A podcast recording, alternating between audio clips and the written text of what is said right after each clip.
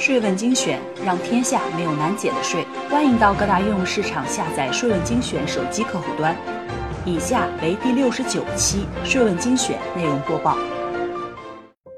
商业保险税收优惠，你会用吗？文搞懂。近日，财政部、国家税务总局关于一年期以上返还性人身保险产品营业税免税政策的通知（财税）。二零一五八六号下发，进一步完善人身保险产品营业税政策。结合财政部、国家税务总局、保监会关于开展商业健康保险个人所得税政策试点工作的通知（财税二零一五五六号）以及相关文件精神，笔者对近期国家鼓励个人购买商业养老保险和商业健康保险税收优惠政策。进行了梳理，分析如下：商业健康保险个人所得税试点已经开展。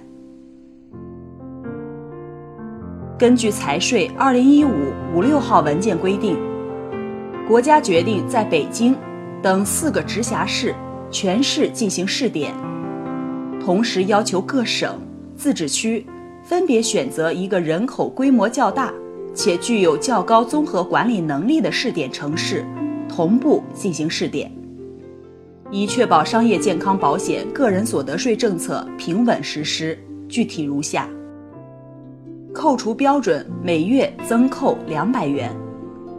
该文件规定，对试点地区个人购买符合规定的商业健康保险产品的支出，允许在当年月计算应纳税所得额时。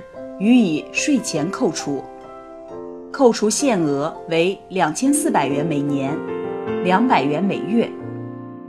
换言之，购买商业健康保险的纳税人，在扣除费用的基础上，每月还可增扣两百元。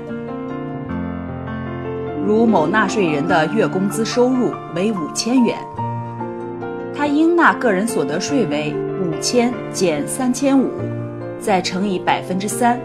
等于四十五元，而在其购买商业健康保险后，应纳个人所得税为五千减三千五减两百，再乘以百分之三，等于三十九元。如此算下来，每年可少缴纳个人所得税七十二元。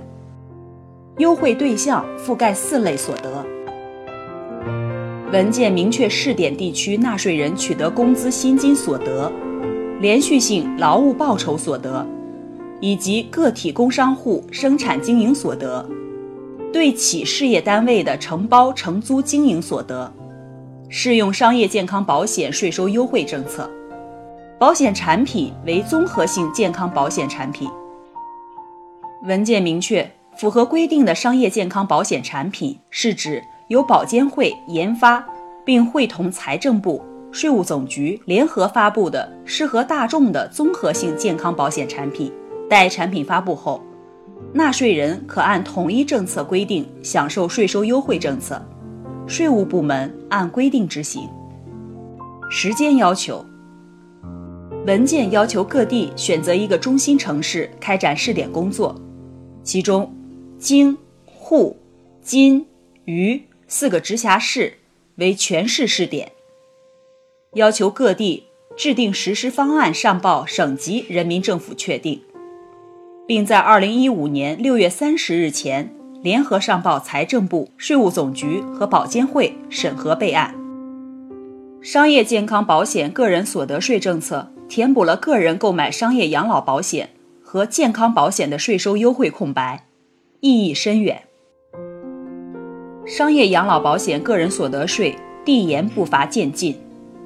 商业养老保险个人所得税递延，只允许投保人在个人所得税前列支保费，等到将来领取保险金时，再缴纳个人所得税。这是一种通过降低投保人当期税务负担的税收优惠。加快这一政策的落地，将有效撬动作为我国养老保险第三支柱。商业养老保险这个巨大的资金池，作为第一支柱的基本养老保险，企业所得税法明确在税前准予列支。个人所得税法规定，从纳税义务人的应纳税所得额中扣除。作为第二支柱的补充养老保险，企业所得税法明确，企业可在规定的范围和标准内准予扣除。个人所得税法涉及的补充养老保险，主要体现在企业年金和职业年金制度的建立上。根据财政部、人力资源和社会保障部、国家税务总局关于企业年金、职业年金个人所得税有关问题的通知（财税二零一三一零三号）规定，企业年金和职业年金实行递延纳税政策。即在年金缴费环节和年金基金投资收益环节，暂不征收个人所得税，将纳税义务递延到个人实际领取年金的环节。它有利于完善养老保险制度，提高全民养老保障水平，加快推进多层次养老保险体系建设。作为第三支柱的商业养老保险，中共中央关于全面深化改革若干重大问题的决定。明确要加快发展企业年金、职业年金、商业保险，构建多层次社会保障体系。作为第三支柱的商业养老保险，与民生联系紧密。我国在老龄化步伐加快的背景下，养老资金的多渠道筹集越来越紧迫，商业养老保险市场潜力巨大，用税收小杠杆可以有效撬动这个大池子。二零一四年八月十三日，国务院关于加快发展现代保险服务业的若干意见，被称为保险业的新国十条。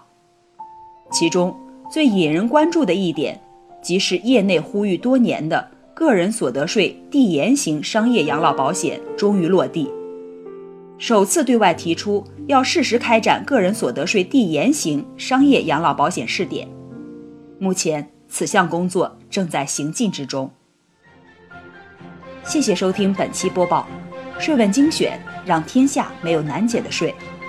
欢迎到各大应用市场下载税问精选手机客户端，并在语音频道与我们评论探讨。每周一、三、五会为您更新内容。我们下期再见。